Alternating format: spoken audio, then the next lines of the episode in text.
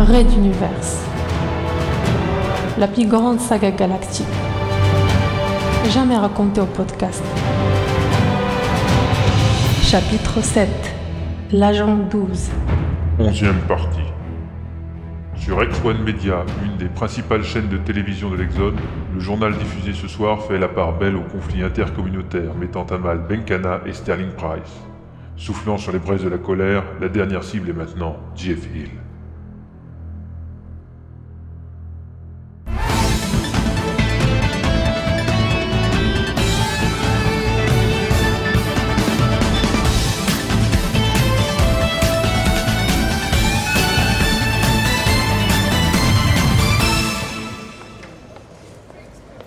Ici, sur le transporteur numéro 6, on assiste depuis quelques jours à un étrange balai de techniciens, réparateurs, électroniciens et services de sécurité.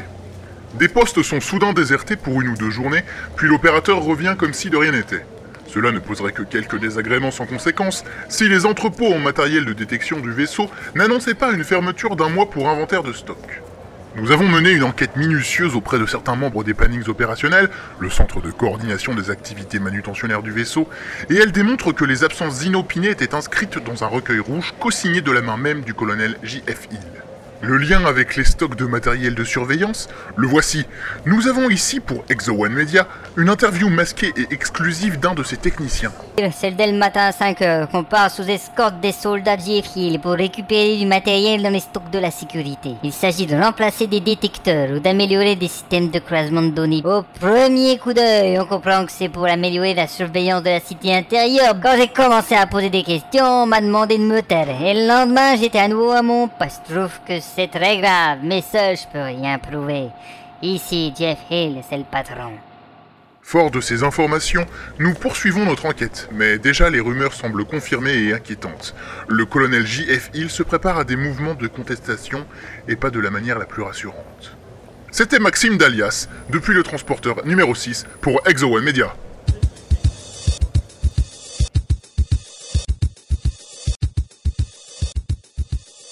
Monsieur Junta, est-ce que ceci vous semble louable? Les multispectateurs et moi-même sommes curieux de connaître le point de vue d'un démocrate tel que vous sur cette question. Vous me faites trop d'honneur, Ted, et je vous en remercie. Pour parler de ce qui n'est, pour l'instant du moins, qu'une suite de soupçons avancés par vos reporters, loin de moi l'idée de mettre en doute leur honnêteté, mais dans ce genre de situation, il vaut mieux être prudent, vous en conviendrez. Je ferai donc un parallèle avec la situation sur le transporteur numéro 4 qui est, comme vous le savez, le vaisseau dont j'ai la responsabilité. Comme nous tous, avec juste quelques heures d'avance compte tenu de ma fonction, j'ai eu connaissance des événements dont nous faisons allusion depuis le début de ce journal. Après concertation avec les membres éminents des diverses communautés, ainsi que mes proches conseillers, un bureau de la Concordat communautaire a été créé, où siègent des représentants de chaque groupe ou sensibilité présente dans la population du transporteur numéro 4. Et pour plus de transparence, j'ai désormais trois journalistes accrédités représentant les médias qui me sont attachés et me suivent partout pour relayer toute information importante au grand public. C'est assez remarquable de votre part, commandant. Vous semblez savoir prendre les devants avec finesse. Voyez-vous, Ted, la politique est l'art de comprendre et d'écouter avant d'agir. C'est mon créneau et je le maintiendrai aussi longtemps que j'aurai la noble charge de guider le transporteur numéro 4 vers notre planète rouge. Merci, monsieur le commandant Junta, pour votre participation à cette émission exceptionnelle. C'était Ted Mausen en direct du transporteur numéro 1 pour le journal multidiffusé de la rédaction de Exo One Media. Bonne soirée et à bientôt.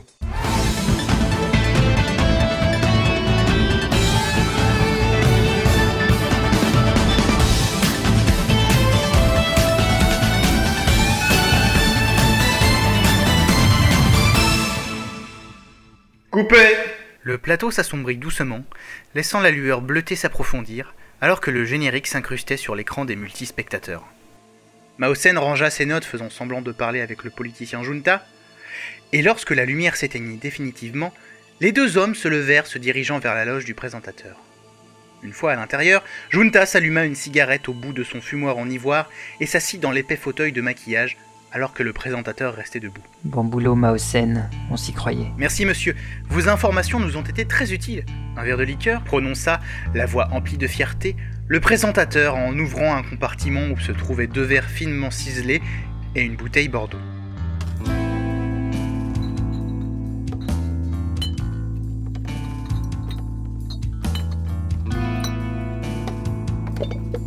Les deux hommes trinquèrent, et juste avant de prendre congé, Junta se retourna vers l'homme de télévision et murmura d'une voix inquiétante Ne les lâchez pas, Mausen.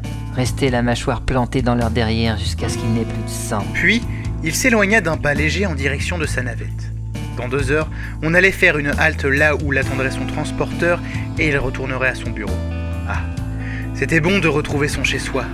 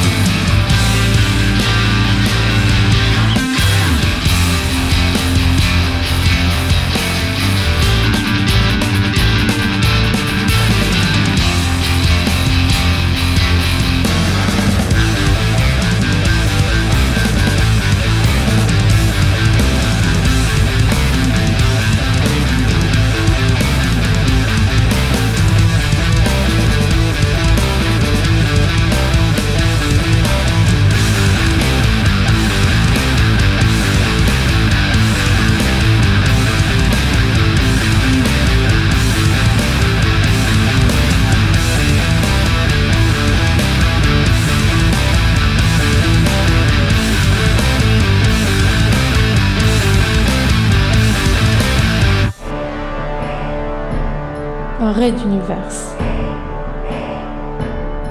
À suivre.